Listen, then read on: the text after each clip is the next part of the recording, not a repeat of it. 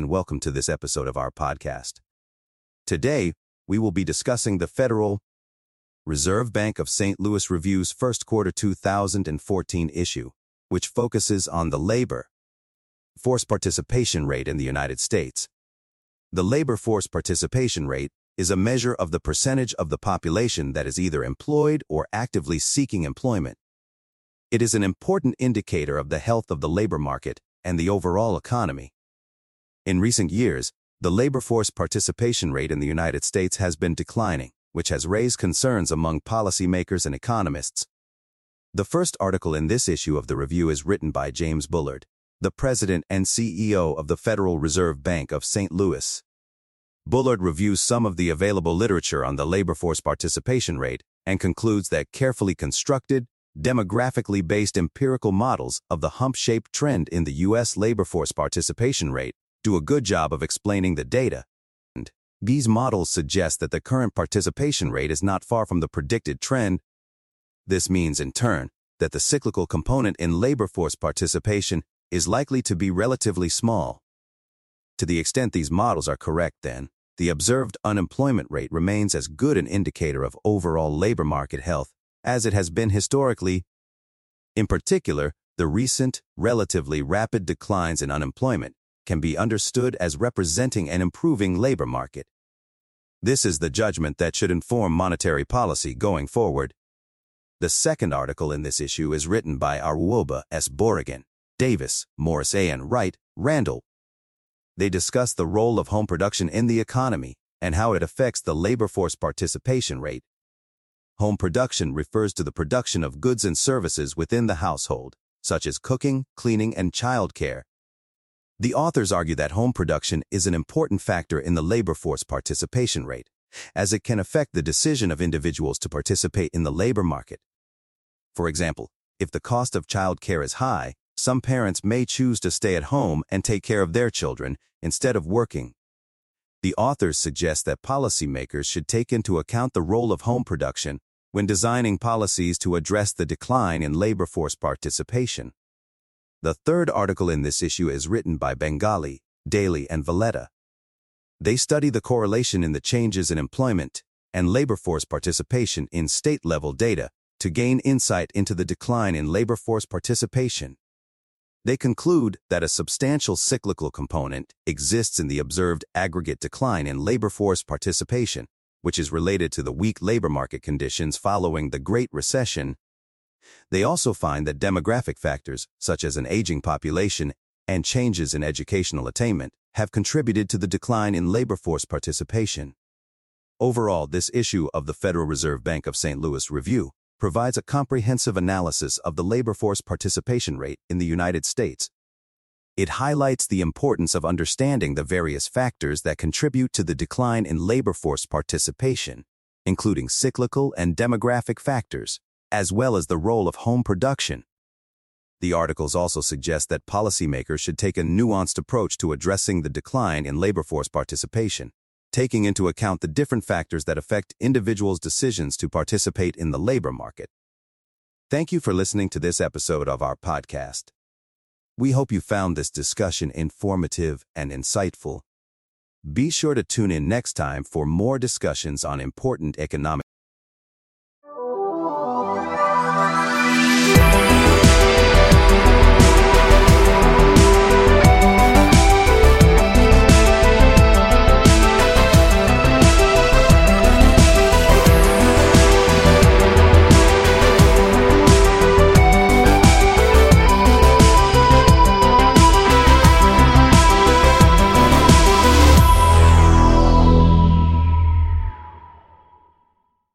Hello and welcome to today's episode of our podcast. Today, we'll be discussing a fascinating report on the Great Trade Collapse and Rebound, published by the Federal Reserve Bank of St. Louis Review. The report examines a historic episode in trade history that affected countries throughout the world. The Great Trade Collapse, GTC, was a sharp decline in global trade that occurred in the wake of the 2008 financial crisis the report provides a state-by-state -state view of the impact of the GTC on the U.S. export sector and analyzes the factors that contributed to the subsequent rebound in exports. One of the key findings of the report is that the U.S. experience during the GTC was similar to prior trade declines. While there were concerns that the collapse would transform firms from exporters into strictly domestic firms or drive them out of business, this fear did not materialize. The sharp decline in exports during the GTC was quickly followed by a sharp rebound, and the percentage change in exports far exceeded the contemporaneous percentage change in GDP. The report also examines the intensive and extensive trade margins and shows that the adjustment occurred to a greater extent on the intensive than on the extensive trade margin.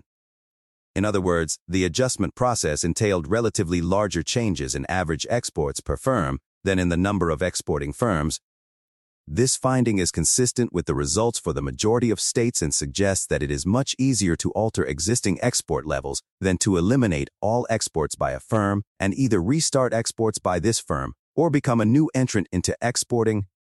So, what were the main factors that contributed to the rebound in exports? The report identifies several factors, including the depreciation of the U.S. dollar, the recovery of global demand, and the diversification of export markets. The depreciation of the U.S. dollar made U.S. exports more competitive in foreign markets, while the recovery of global demand led to an increase in demand for U.S. exports. The diversification of export markets also played a role, as U.S. exporters began to explore new markets in Asia and Latin America. Overall, the report provides a fascinating look at the impact of the Great Trade Collapse on the U.S. export sector and the factors that contributed to the subsequent rebound in exports. It highlights the resiliency of the U.S. export sector and the importance of diversification in times of economic uncertainty. That's all for today's episode of our podcast. Thanks for tuning in, and we'll see you next time. Hey, thank you for listening to today's episode of our podcast.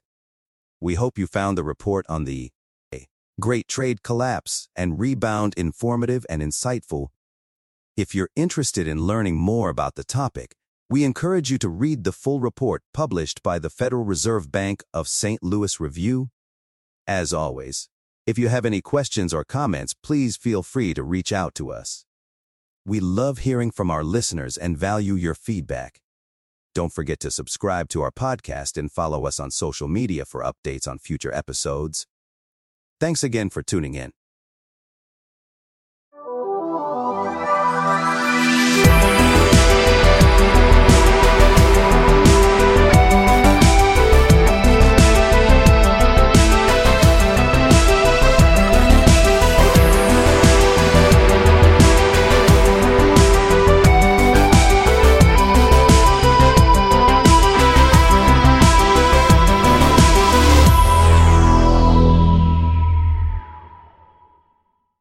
Hello and welcome to our podcast. Today, we will be discussing the Federal Reserve Bank of St. Louis Review, a publication that explores the evolution of Federal Reserve policy and its impact on asset prices. The Federal Reserve Bank of St. Louis Review is a quarterly publication that features articles written by economists and researchers from the Federal Reserve Bank of St. Louis and other institutions. The articles cover a wide range of topics related to macroeconomics, monetary policy, and financial markets. One of the main themes of the publication is the impact of Federal Reserve policy on asset prices. The articles explore how changes in interest rates and other monetary policy tools affect the prices of stocks, bonds, and other financial assets. They also examine how financial markets react to news and announcements from the Federal Reserve, such as changes in the federal funds rate or statements from the Federal Open Market Committee FOMC. Another important theme of the publication is the use of econometric models to study the effects of monetary policy on macroeconomic variables.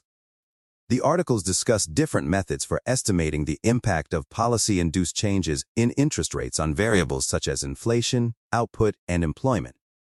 They also explore the challenges that arise when trying to isolate the effects of monetary policy from other factors that influence the economy one of the key takeaways from the publication is the importance of transparency in Federal Reserve policymaking.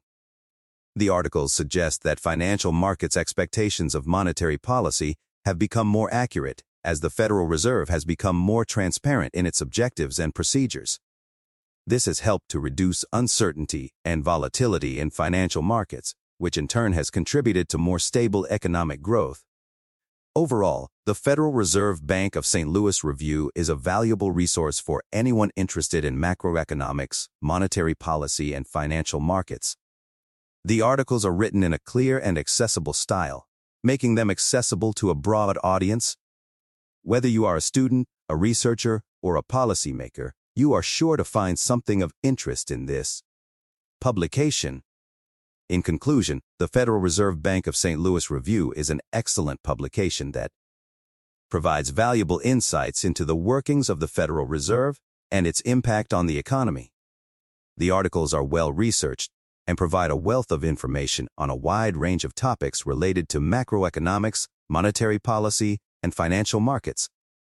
Whether you are a seasoned economist or just starting out, this publication is sure to provide you with valuable insights and information that will help you better understand the complex world of macroeconomics and monetary policy. So if you are interested in these topics, be sure to check out the Federal Reserve Bank of St. Louis Review and see what it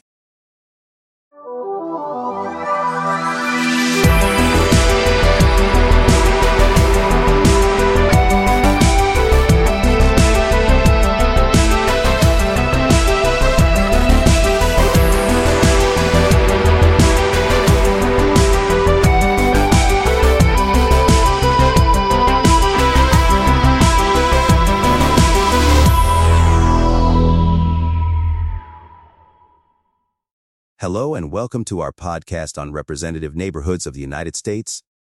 Today, we'll be discussing an important topic that affects millions of Americans, the way that neighborhoods are formed and how they impact our lives. Neighborhoods are more than just places to live, they are social and economic units that shape our experiences and opportunities. They can be defined by a variety of factors, including race, income, education, and culture. In many cases, neighborhoods are segregated along these lines, creating disparities in access to resources and opportunities. Andes today is an expert on this topic and has written a comprehensive PDF on the subject. The PDF explores the existence of a suitable representative neighborhood characterization of metropolitan U.S. data. Such a characterization allows complex neighborhood-level data to be simplified. A simple characterization permits a transparent interpretation of data through models featuring a small number of neighborhoods with the advantage that the characterization has a direct geographic counterpart. One of the key findings of the PDF is that neighborhoods can be represented by a small number of variables, such as income, race, and housing prices. By focusing on these variables, researchers can gain a better understanding of how neighborhoods are formed and how they impact our lives, the PDF also explores the changing nature of neighborhoods over time. For example, it notes that many neighborhoods have become more diverse in recent years as more people of different races and ethnicities move into urban areas. However, it also notes that many neighborhoods remain highly segregated, particularly along racial and economic lines. Another important topic covered in the PDF is the impact of neighborhoods on economic mobility. Research has shown that children who grow up in low-income neighborhoods are less likely to achieve economic success as adults. This is due in part to the lack of resources and opportunities available in these neighborhoods, as well as the negative effects of living in areas with high levels of poverty and crime.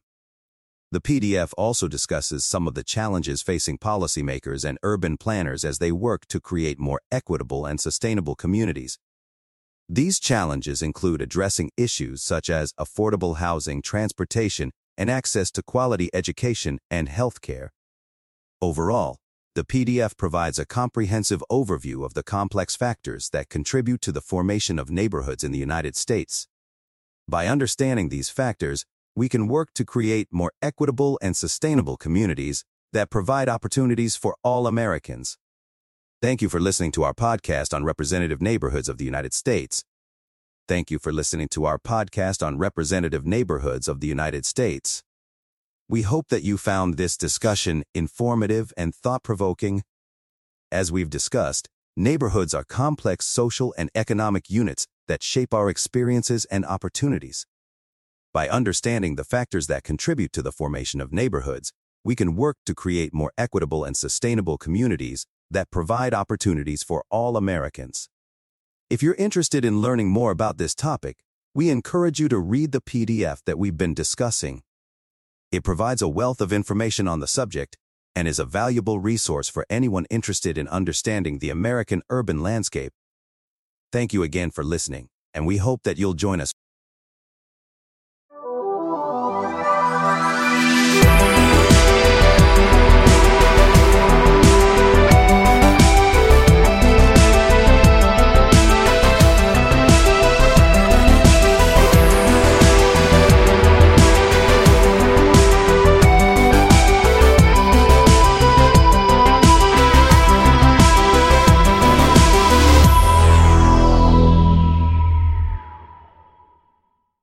Hello and welcome to our podcast on a guide to tracking the U.S. economy. Today, we will be discussing the ins and outs of economic forecasting and analysis and how you can use this knowledge to make informed decisions about your personal finances or business strategies. First, let's start with the basics. Economic forecasting is the process of predicting the future performance of the economy based on past and current trends this can involve analyzing a wide range of economic variables, such as GDP growth, inflation rates, interest rates, consumer spending, and more. By understanding how these variables interact with each other, economists and analysts can make educated guesses about where the economy is headed in the short and long term.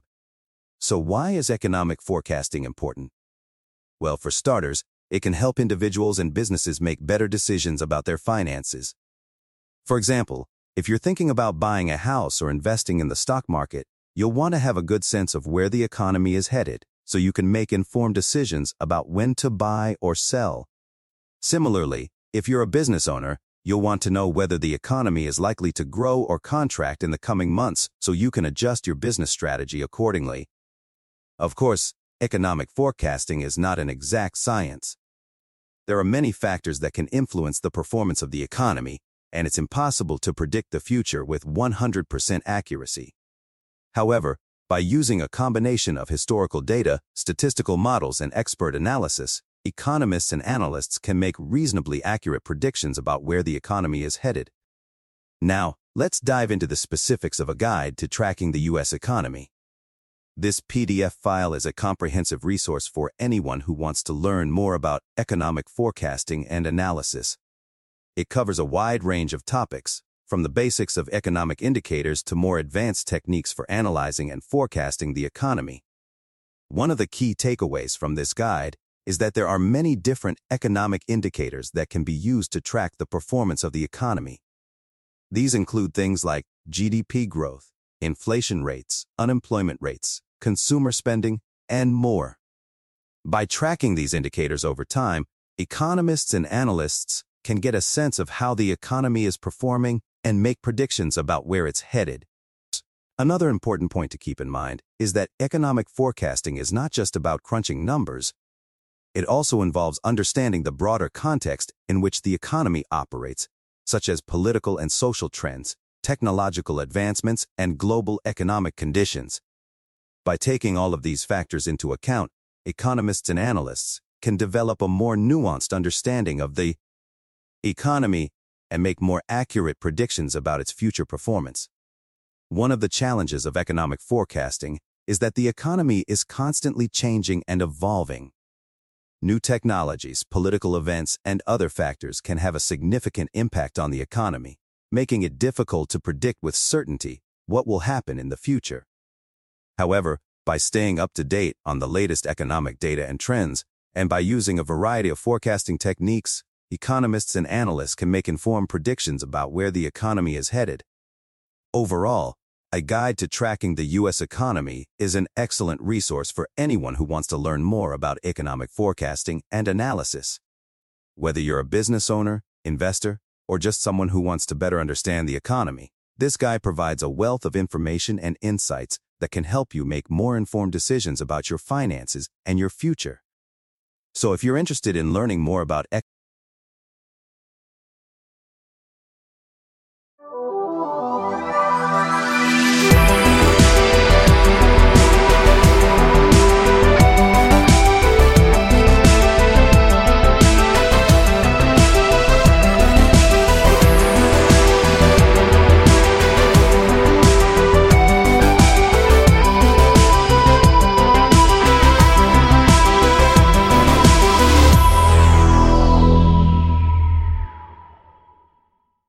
Hello and welcome to our podcast. Today, we will be discussing the Federal Reserve Bank of St. Louis Review's first quarter 2014 issue, which explores the portfolio balance effect of quantitative easing, QE, and its impact on the U.S. government debt. First, let's define what QE is. QE is a monetary policy tool used by central banks to stimulate the economy by increasing the money supply. This is done by purchasing government bonds or other securities from banks, which in turn increases the bank's reserves and allows them to lend more money to consumers and businesses. The goal of QE is to lower interest rates and encourage borrowing and investment, which can lead to economic growth. The article in this issue of the review explores the portfolio balance effect of QE, which is the idea that the Federal Reserve's purchases of government bonds can affect the yields and prices of those bonds, as well as other assets such as stocks and real estate. The article argues that the portfolio balance effect can have a significant impact on the U.S. government debt, as it can affect the cost of borrowing for the government and the willingness of investors to hold government bonds. The article reviews previous empirical work in the literature and examines a variety of public debt, maturity, duration, and interest rate measures used in the literature.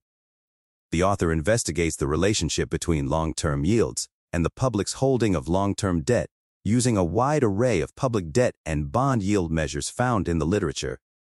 Following previous studies, the author investigates the relationship within the context of a simple reduced form framework that controls for a variety of macroeconomic and other variables. The article concludes that when the trend is accounted for, there is little evidence of a statistically significant effect of the Fed's LSFs on yields and no evidence of an economically meaningful effect. This suggests that the portfolio balance effect of QE may not be as significant as previously thought, and that other factors such as economic growth and inflation may have a greater impact on the U.S. government debt. However, it is important to note that this is just one study and that there is still much debate and discussion among economists about the effectiveness of QE and its impact on the economy. Some argue that QE can lead to inflation and asset bubbles, while others argue that it is necessary to stimulate the economy during times of recession. Overall, the article in the Federal Reserve Bank of St. Louis Review's first quarter 2014 issue provides an interesting and informative analysis of the portfolio balance effect of QE and its impact on the U.S. government debt.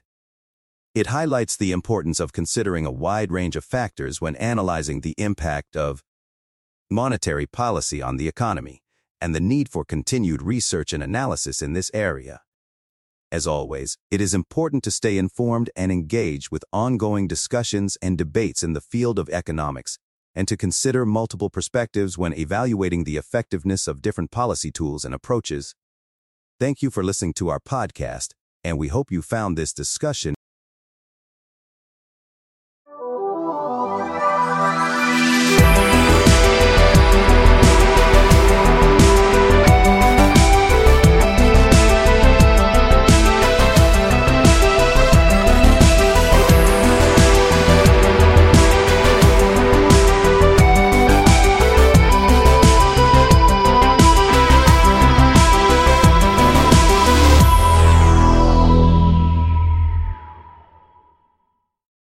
And welcome to our podcast on the American Recovery and Reinvestment Act.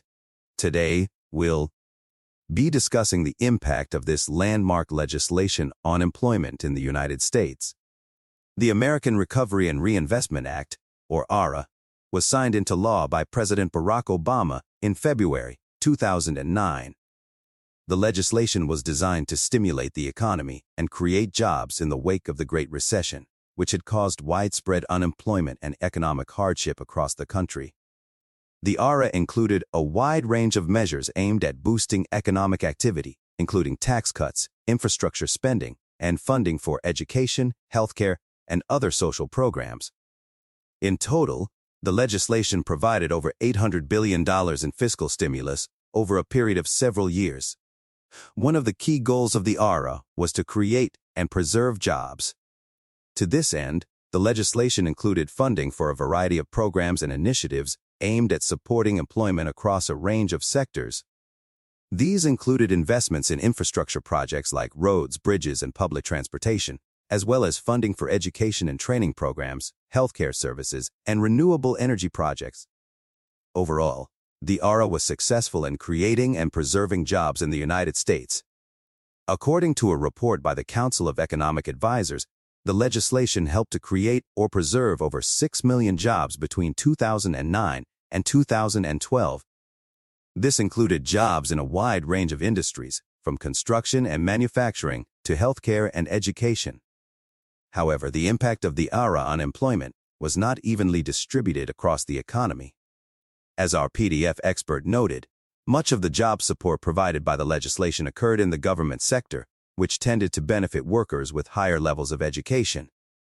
This meant that the positive effects of the ARRA were not felt as strongly by less educated workers, who were more likely to be employed in the private sector. Despite these limitations, the ARRA remains an important example of how government intervention can help to support employment and stimulate economic growth during times of crisis. The legislation provided critical support to millions of workers and families across the country, helping to mitigate the worst effects of the Great Recession and laying the groundwork for a more stable and prosperous future. In conclusion, the American Recovery and Reinvestment Act was a landmark piece of legislation that played a critical role in supporting employment and economic growth in the United States. While the impact of the legislation was not evenly distributed across the economy, it remains an important example of how government intervention can help to mitigate the effects of economic crises and support workers and families in times of need. Thank you for joining us on this podcast about the American Recovery and Reinvestment Act. We hope you found this discussion informative and helpful in understanding the impact of this legislation on employment in the United States. If you have any questions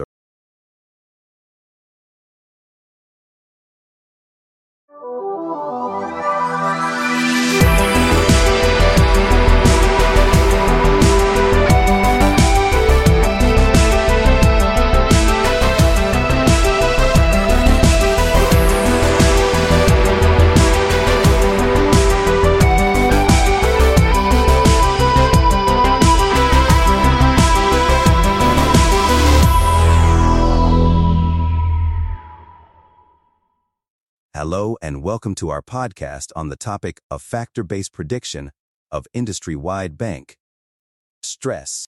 Today, we will be discussing the requirements of the Dodd-Frank Act and how it affects large U.S. bank holding companies.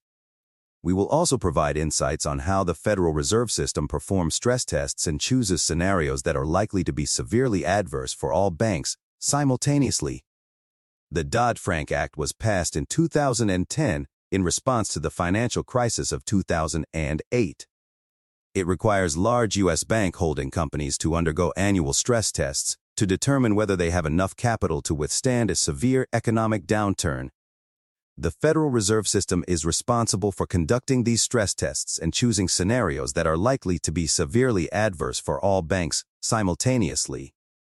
The stress tests are designed to assess the resilience of large U.S. bank holding companies to a severe economic downturn. The Federal Reserve System uses a variety of scenarios to test the bank's ability to withstand different types of economic shocks.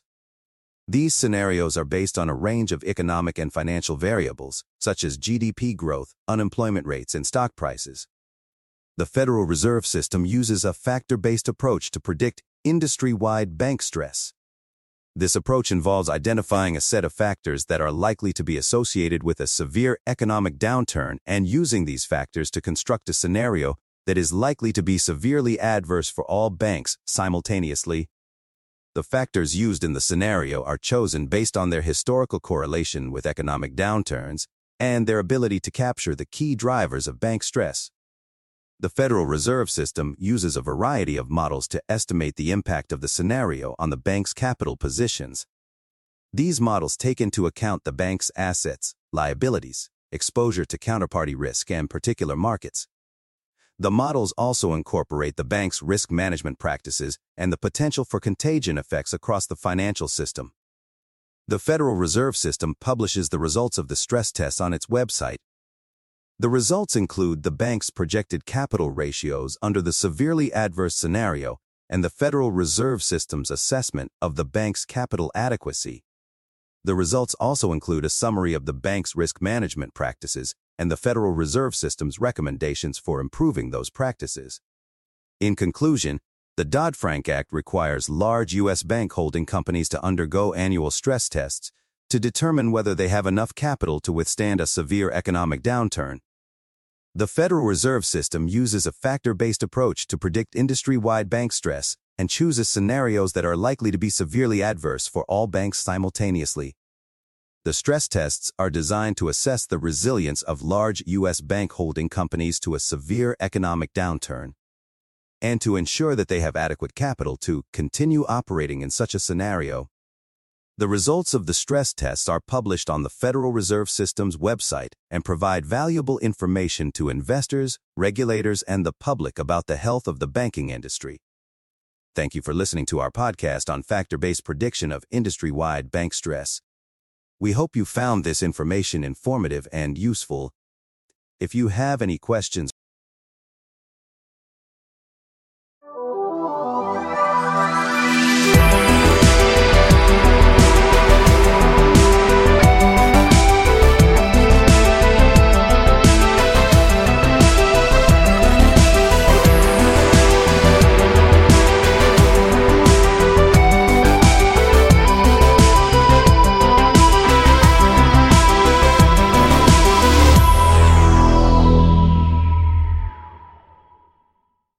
Welcome to the Fred Podcast, where we explore the world of economic data and how it impacts our lives.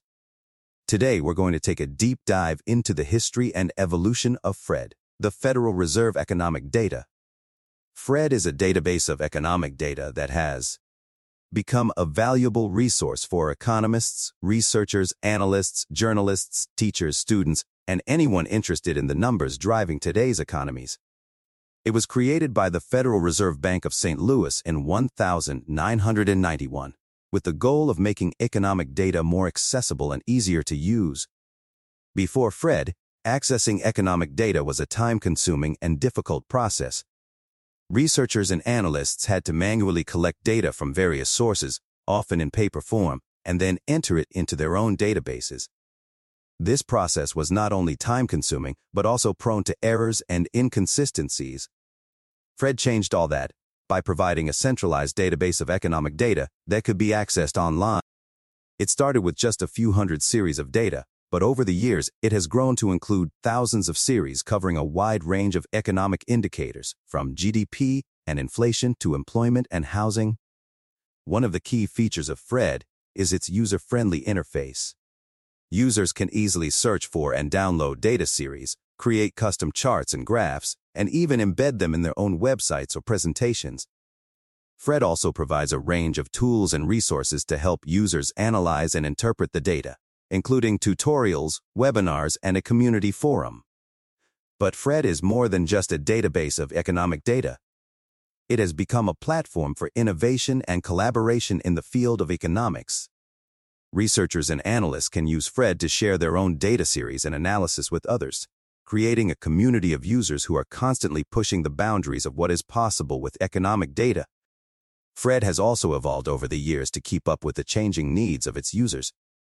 For example, it now includes real-time data series that are updated as soon as new data becomes available, allowing users to track economic trends in real time. It also includes data series from international sources, making it a truly global resource for economic data. In conclusion, Fred has revolutionized the way we access and use economic data. It has made economic data more accessible, easier to use, and more collaborative. Whether you're an economist, researcher, analyst, journalist, teacher, student, or just someone interested in the numbers driving today's economies, Fred has something to offer so why not explore the world of Fred and see how it can help you better understand the economic forces shaping our world today? Thank you for listening to the Fred podcast, and we hope you join us again for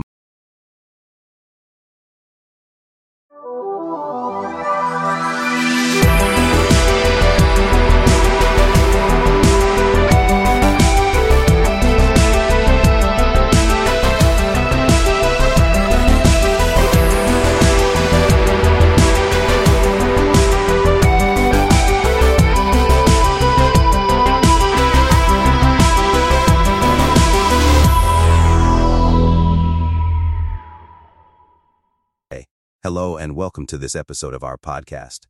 Today, we'll be discussing the Federal Reserve Bank of St. Louis Review, second quarter 2014. This issue covers a range of topics related to U.S. monetary policy, including inflation targeting, Fed lending during the financial crisis, and post-crisis Fed policy. First, let's talk about inflation targeting. This is a monetary policy strategy that involves setting a specific target for inflation and using various tools to achieve that target. The idea is that by keeping inflation within a certain range, the central bank can help promote economic stability and growth. In the review, we learn about the history of inflation targeting and how it has been used in various countries around the world. We also hear from Ben Bernanke, former chairman of the Federal Reserve, who discusses the benefits and challenges of inflation targeting. Next, we turn to the financial crisis and the role of the Fed in responding to it. The review includes an article that examines the Fed's lending during the crisis and how it was influenced by Bagehot's rule. This rule, named after Walter Bagehot, a 19th century British journalist and economist, suggests that during a financial crisis, central banks should lend freely to solvent banks at a penalty rate the idea is to provide liquidity to the banking system and prevent a panic. The article in the review looks at how the Fed applied this rule during the crisis and whether it was effective. Finally, we come to post-crisis Fed policy, which has included a number of experiments with forward guidance and quantitative easing. Forward guidance involves communicating to the public what the central bank expects to do in the future with regard to interest rates and other policy tools. The idea is to provide more certainty and stability to financial markets. Quantitative easing, on the other hand, involves buying large amounts of assets, such as government bonds, in order to inject more money into the economy and stimulate growth. The review includes an article that looks at the effectiveness of these policies and whether they have achieved their intended goals. Overall, the Federal Reserve Bank of St. Louis Review second quarter 2014 provides a fascinating look at U.S. monetary policy and the challenges faced by central banks in responding to economic crises. Whether you're an economist, a policymaker, or just someone interested in learning more about how the economy works, this issue is definitely worth a read. So be sure to check it out.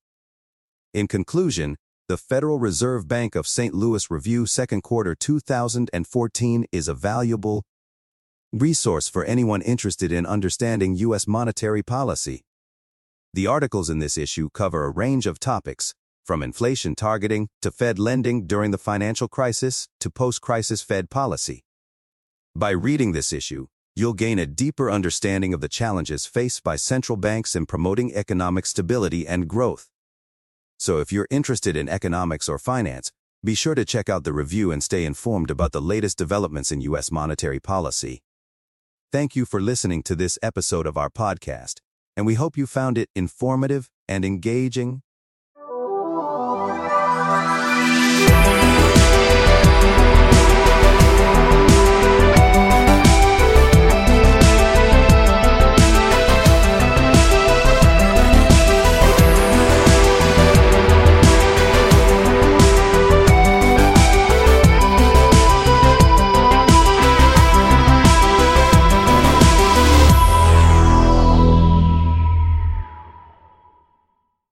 Hello and welcome to our podcast on the effects of terrorism on trade.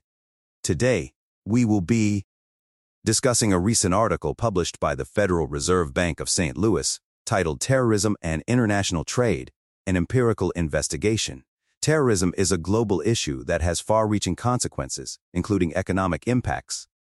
The conventional wisdom is that terrorism leads to higher transaction costs and reduced trade. However, the authors of this article, Subhayu Bandyopadhyay and Todd Sandler, argue that this view is incomplete. They suggest that terrorism can also deplete a nation's supply of productive factors and dissuade foreign investors, which can have a significant impact on trade. To understand the author's argument, let's first define what we mean by productive factors. Productive factors are the resources that are used to produce goods and services, these include labor, capital, and natural resources. When terrorism occurs, it can disrupt the supply of these productive factors. For example, if a terrorist attack occurs in a region that produces a significant amount of a particular resource, such as oil, the supply of that resource may be disrupted. This can lead to higher prices and reduced availability of that resource, which can impact trade. In addition to the depletion of productive factors, terrorism can also dissuade foreign investors. Foreign investors are often hesitant to invest in countries that are affected by terrorism. This is because terrorism can create an unstable environment, which can lead to increased risk for investors. When foreign investors are dissuaded from investing in a country, it can lead to reduced economic growth and trade. So how do these factor supply effects change the predictions of how terrorism affects trade? The authors argue that by taking these effects into account, the predictions of how terrorism affects trade may be reversed. In other words, the conventional wisdom that terrorism leads to reduced trade may not always hold true. To test their argument, the authors conducted an empirical investigation using data from 160 countries over the period 1976-2000. They found that the factor supply effects of terrorism can have a significant impact on trade. In particular, they found that the depletion of productive factors and the dissuasion of foreign investors can lead to reduced exports and increased imports. Overall, the author's argument highlights the need to consider the broader economic impacts of terrorism. While the conventional wisdom suggests that terrorism leads to reduced trade, the authors argue that this view is incomplete. By taking into account the depletion of productive factors and the dissuasion of foreign investors, we can gain a more nuanced understanding of how terrorism affects trade. In conclusion, terrorism is a complex issue that has far-reaching consequences, including economic impacts. The authors of this article argue that the conventional wisdom that terrorism leads to reduced trade is incomplete. By taking into account the depletion of productive factors and the dissuasion of foreign investors, we can gain a more complete understanding of how terrorism affects trade. This has important implications for policymakers and businesses that operate in regions affected by terrorism. By understanding the broader economic impacts of terrorism, we can develop more effective strategies for mitigating its effects and promoting economic growth. Thank you for listening to our podcast on the effects of terrorism on trade. We hope you found this discussion informative and thought-provoking. If you have any questions or comments,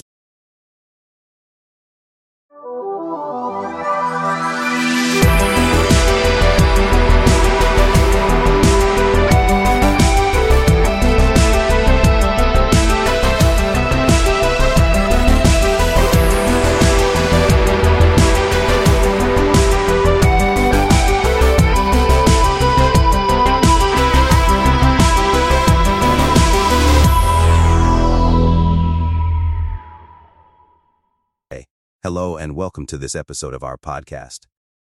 Today, we will be discussing a very important topic that affects all of us, inflation. Inflation is the rate at which the general level of prices for goods and services is rising, and it can have a significant impact on our daily lives, from the cost of groceries to the price of a new car. In this episode, we will be exploring a PDF file from the Federal Reserve Bank of St. Louis Review, which provides an international perspective on the recent behavior of inflation.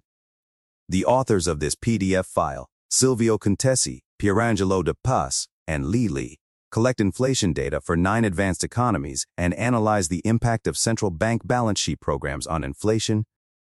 So, what exactly is a central bank balance sheet program? Well, central banks have a variety of tools at their disposal to influence the economy, and one of these tools is the balance sheet. The balance sheet of a central bank is a record of its assets and liabilities, and it can be used to inject money into the economy or to withdraw money from the economy. The authors of this PDF file analyze the impact of central bank balance sheet programs on inflation in nine advanced economies, the United States, Canada, the United Kingdom, the Euro area, Japan, Australia, New Zealand, Switzerland, and Sweden. They find that these programs have had a significant impact on inflation in some countries, but not in others. For example, in the United States, The Federal Reserve implemented a series of balance sheet programs in response to the financial crisis of 2008. These programs included the purchase of large quantities of government bonds and mortgage-backed securities, which injected money into the economy and helped to stimulate economic growth. The authors find that these programs had a significant impact on inflation in the United States, helping to keep inflation close to the Federal Reserve's target of 2%. However, in other countries, such as Japan and the euro area, central bank balance sheet programs have had less of an impact on inflation. The authors suggest that this may be due to a variety of factors, including differences in the structure of the economy, the effectiveness of monetary policy, and the impact of external factors such as commodity prices. Overall, this PDF file provides a fascinating look at the impact of central bank balance sheet programs on inflation in advanced economies. It highlights the importance of understanding the complex interactions between monetary policy, the economy, and external factors and it provides valuable insights for policymakers and economists alike. So, what can we learn from this? So, what can we learn from this PDF file? Well, for one thing, it highlights the importance of central bank balance sheet programs in influencing inflation and economic growth. It also underscores the need for policymakers to carefully consider the potential impact of these programs on the economy and to take into account a wide range of factors when making decisions about monetary policy. Ultimately, the insights provided by this PDF file can help us to better understand the complex dynamics of the global economy and to make more informed decisions about how to manage inflation and promote economic growth. Whether you are an economist, a policymaker, or simply someone who is interested in understanding the forces that shape our world, this PDF file is definitely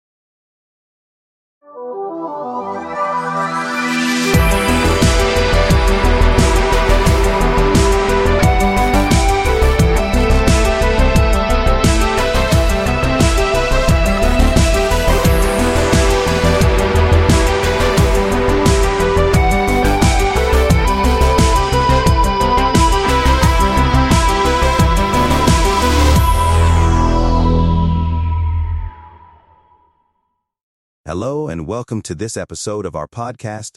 Today, we will be discussing the topic of liquidity, which is a crucial aspect of any economy. Liquidity refers to the ability of an individual or a firm to convert their assets into cash quickly and easily. In other words, it is the ease with which one can buy or sell an asset without affecting its price. Liquidity is essential for the smooth functioning of an economy.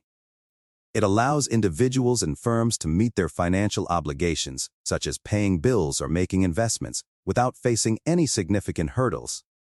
However, liquidity can also be a double-edged sword. Too much liquidity can lead to inflation, while too little liquidity can cause a recession. In this podcast, we will be discussing a PDF file titled Liquidity, Meaning, Measurement, Management by Robert E. Lucas, Jr. This article provides an in-depth analysis of liquidity and its importance in maintaining financial stability. The author begins by discussing the role of the Federal Reserve in maintaining low inflation rates and achieving financial stability. He argues that the Fed's ability to control the money supply is crucial in achieving these goals. The author then goes on to discuss the different measures of liquidity and how they can be used to assess the health of an economy one of the key takeaways from this article is the importance of maintaining a balance between the demand for money and the supply of money.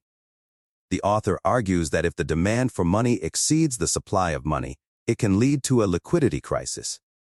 On the other hand, if the supply of money exceeds the demand for money, it can lead to inflation. The author also discusses the different methods that the Federal Reserve can use to manage liquidity in the economy. These methods include open market operations, discount rate policy, and reserve requirements. Open market operations involve the buying and selling of government securities to influence the money supply. Discount rate policy involves changing the interest rate at which banks can borrow money from the Federal Reserve. Reserve requirements refer to the amount of money that banks are required to hold in reserve. Overall, this article provides a comprehensive overview of liquidity and its importance in maintaining financial stability.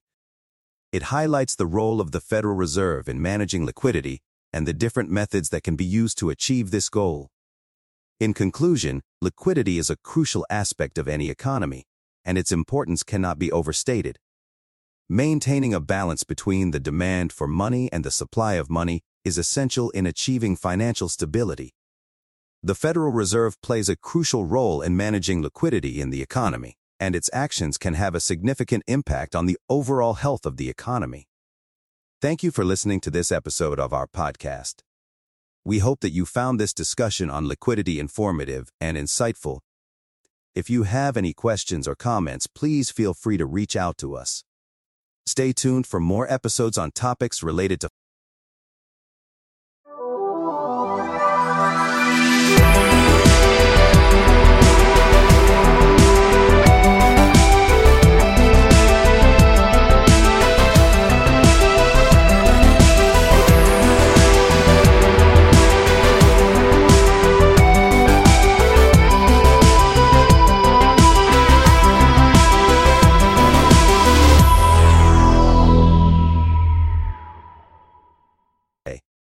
and welcome to this episode of our podcast.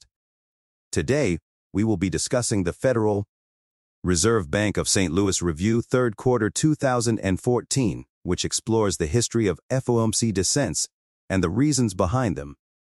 The Federal Reserve Bank of St. Louis is one of 12 regional reserve banks that make up the Federal Reserve System, which is the central banking system of the United States. The Federal Reserve System was created in 1000 913 to provide the nation with a safer, more flexible, and more stable monetary and financial system. The Federal Reserve Bank of St. Louis is responsible for serving the 8th Federal Reserve District, which includes all of Arkansas and parts of Illinois, Indiana, Kentucky, Mississippi, Missouri, and Tennessee.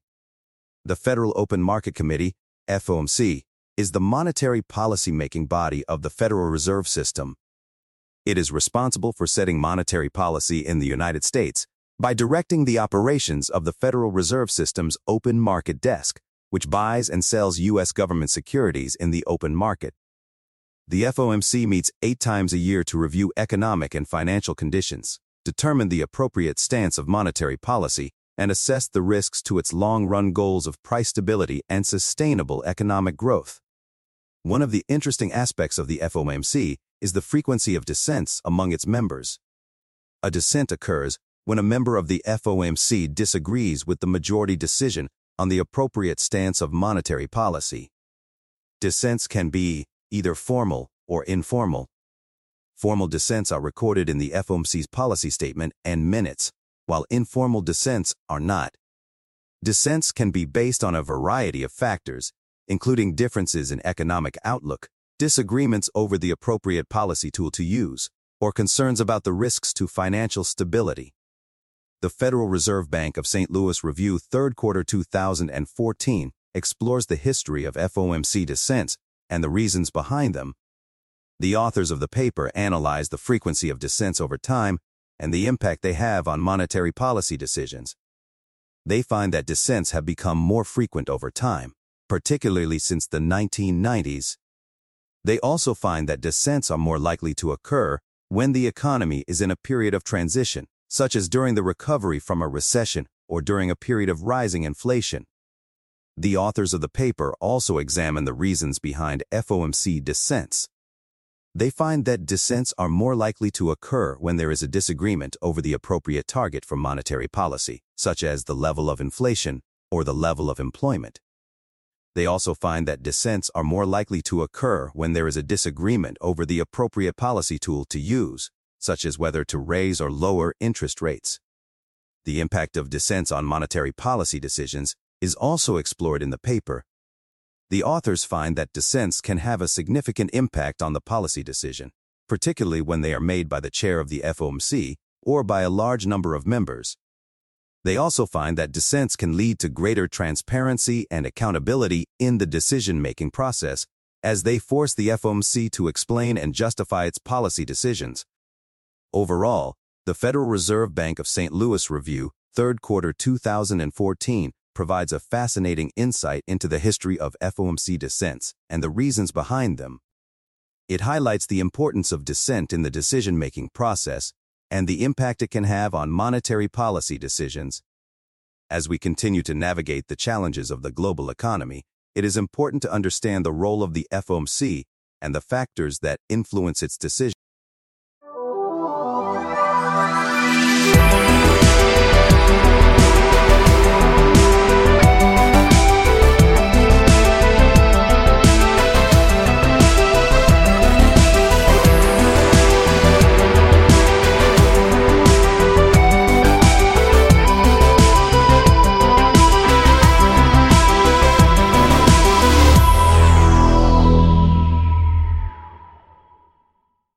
Hello and welcome to our podcast.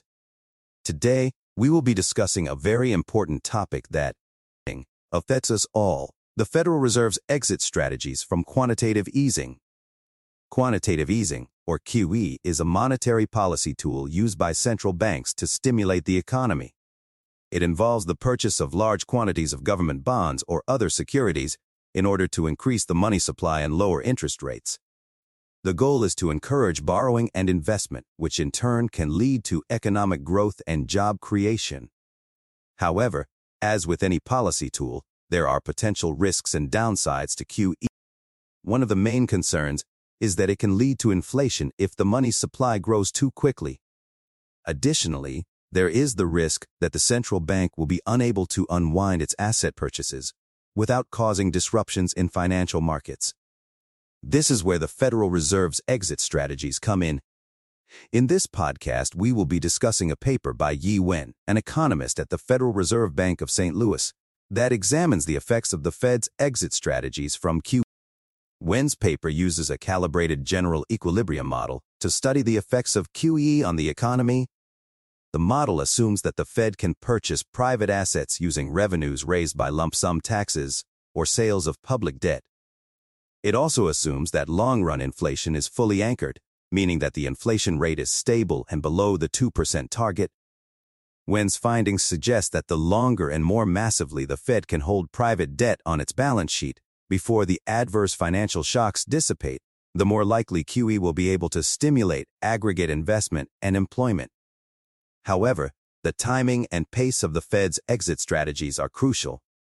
If the Fed exits too quickly, it could cause a sharp rise in interest rates and disrupt financial markets.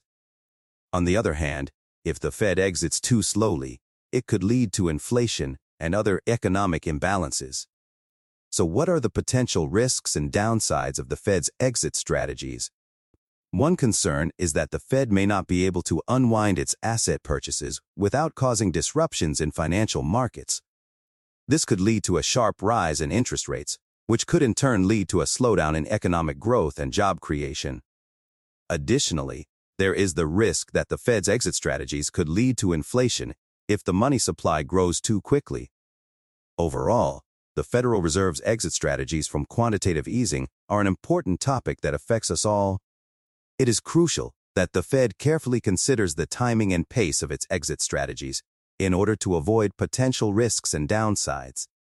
As we have seen, the effects of QE on the economy are complex and depend on a variety of factors. By carefully calibrating its exit strategies, the Fed can help ensure that the benefits of QE are maximized while minimizing the risks. Thank you for listening to our podcast on the Federal Reserve's exit strategies from quantitative easing. We hope that you have gained a better understanding of this important topic and its potential implications for the economy. If you have any questions or comments,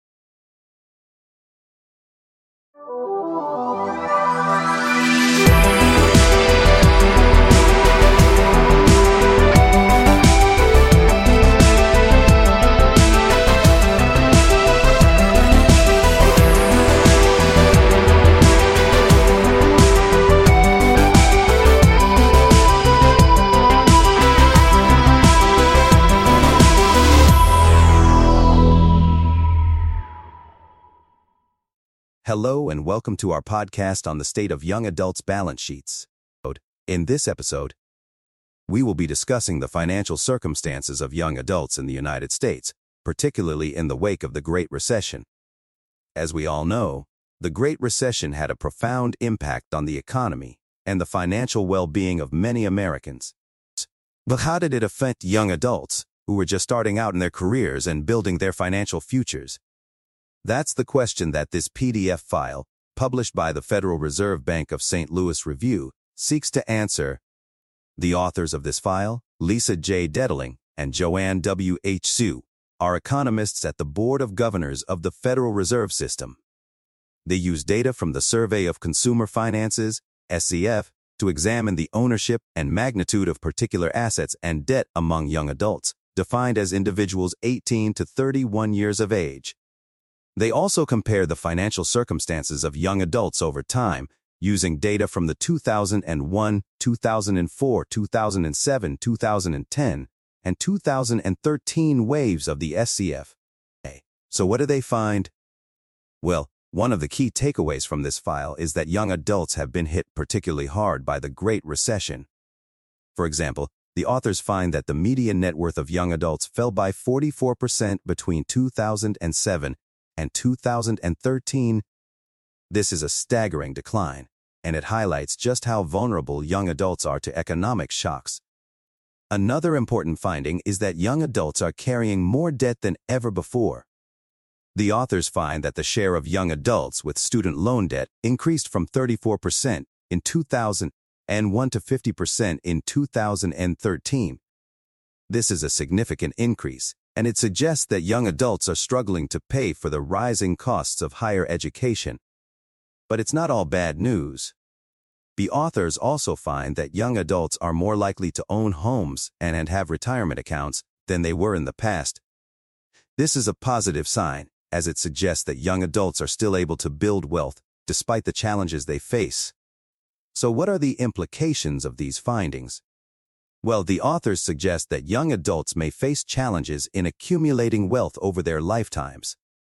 For example, the authors find that young adults are less likely to own stocks and bonds than middle-aged adults, which could limit their ability to build wealth over time. Overall, this PDF file provides a comprehensive and insightful analysis of the financial circumstances of young adults in the United States.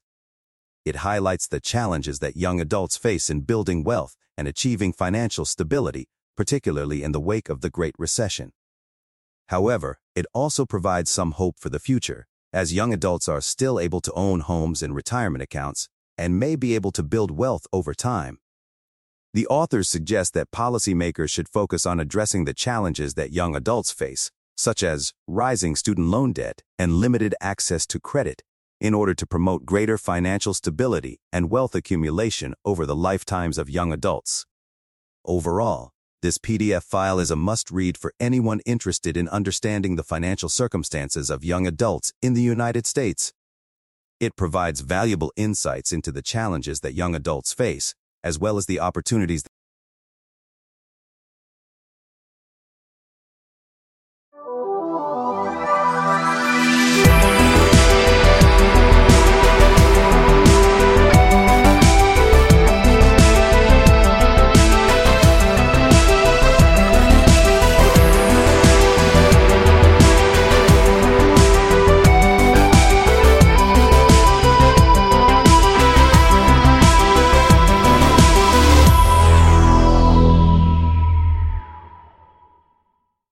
Hello and welcome to our podcast on the topic of parental college savings and how it can help with student loan debt. Today we will be discussing the rising costs of college education and the impact of student debt on households. College education has become increasingly expensive over the years, and many students are forced to take out loans to pay for their education. This has led to a significant increase in student debt, which can have a negative impact on households Student debt can limit the ability of young adults to purchase homes, start businesses, and save for retirement. It can also lead to financial stress and anxiety, which can have a negative impact on mental health. One solution to this problem is parental college savings. By saving for their children's education, parents can help reduce the amount of student debt their children will have to take on. This can help young adults start their careers with less financial stress and more financial stability. there are several ways parents can save for their children's education. One option is a 529 plan, which is a tax-advantaged savings plan designed to encourage saving for future education costs. Another option is a Coverdell Education Savings Account, which is a tax-advantaged savings account that can be used to pay for qualified education expenses. In addition to parental college savings, there are other ways to address the issue of rising college costs and declining need-based aid. One solution is to increase need-based aid to make college more affordable for low-income students.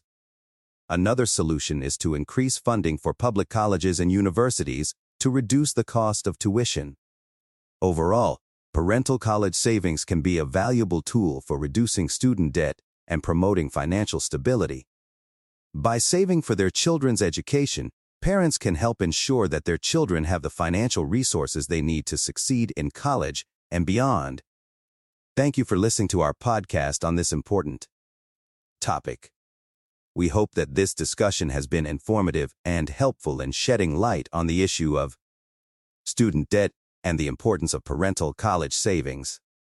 It is important for policymakers and parents alike to recognize the value of investing in education and finding solutions to make college more affordable for all students.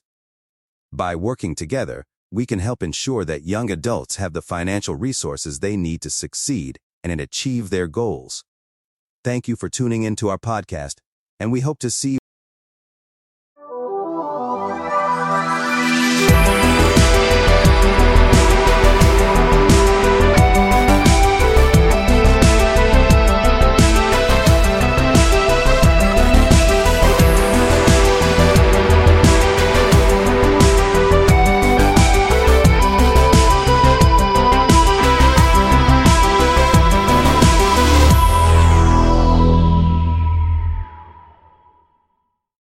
Hello and welcome to our podcast.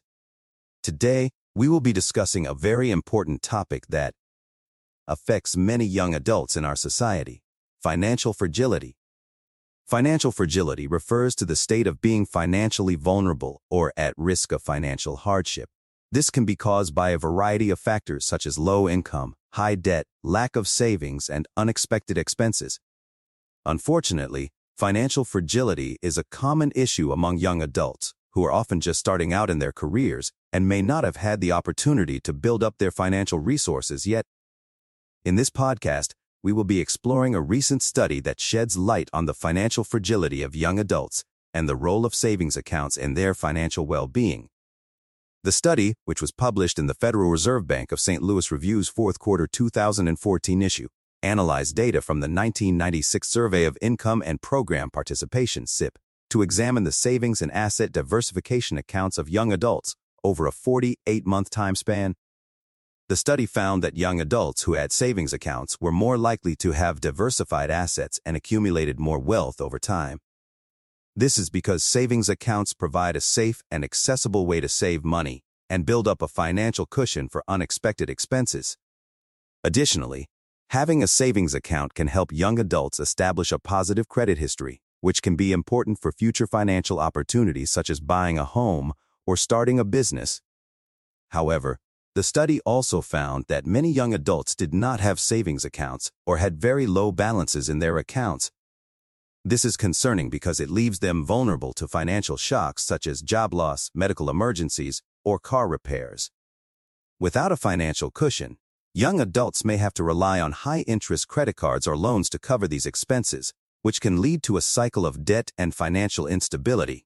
among adults, what can be done to address the issue of financial fragility among young adults?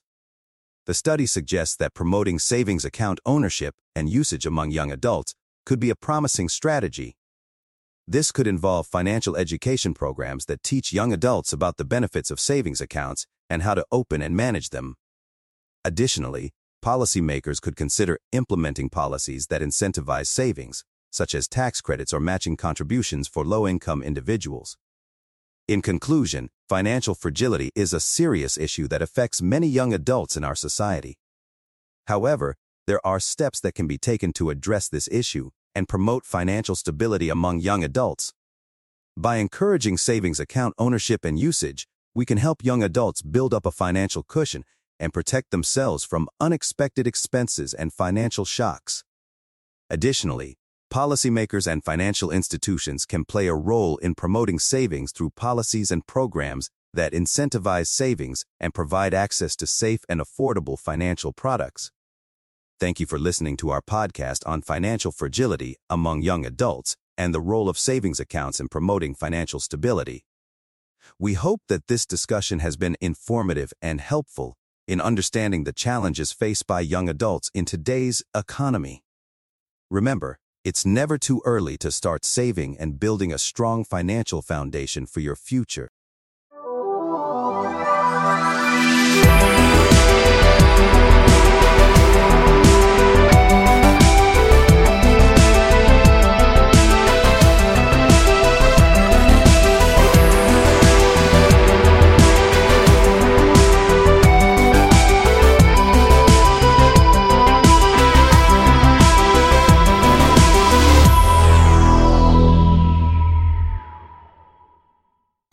Hello and welcome to this episode of our podcast. Today, we will be discussing the topic of asset holdings of young households, trends and patterns. This is an important topic because it affects the long-term economic mobility of young households and their ability to weather temporary financial setbacks. In this episode, we will be exploring the portfolio choices of young households and their decisions to hold various asset types we will be discussing the different types of financial and non-financial assets that young households hold, how their decisions to hold different types of non-housing assets have changed in recent years, and the importance of the composition of asset ownership for long-term economic mobility. First, let's talk about the different types of financial and non-financial assets that young households hold.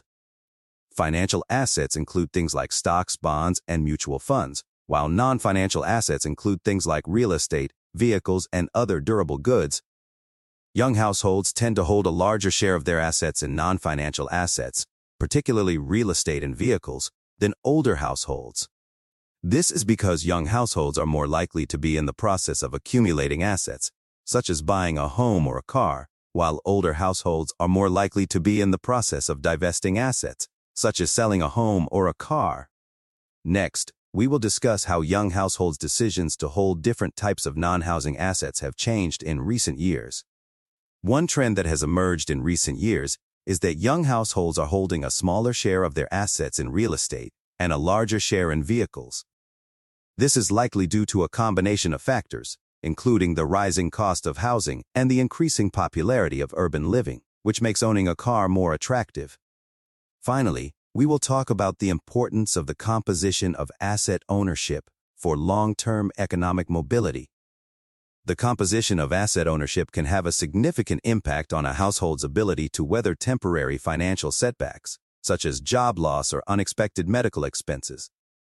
For example, households that hold a larger share of their assets in liquid financial assets, such as stocks and bonds, are better able to weather these types of setbacks than households that hold a larger share of their assets in non-financial assets, such as real estate and vehicles.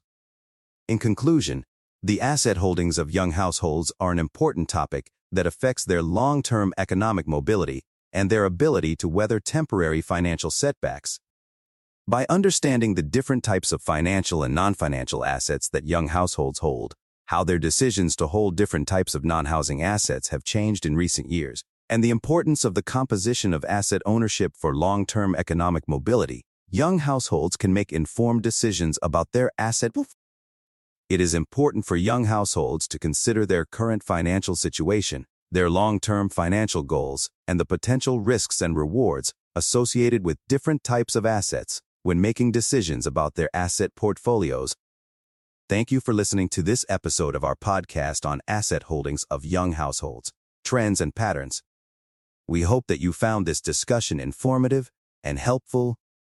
If you have any questions or comments, please feel free to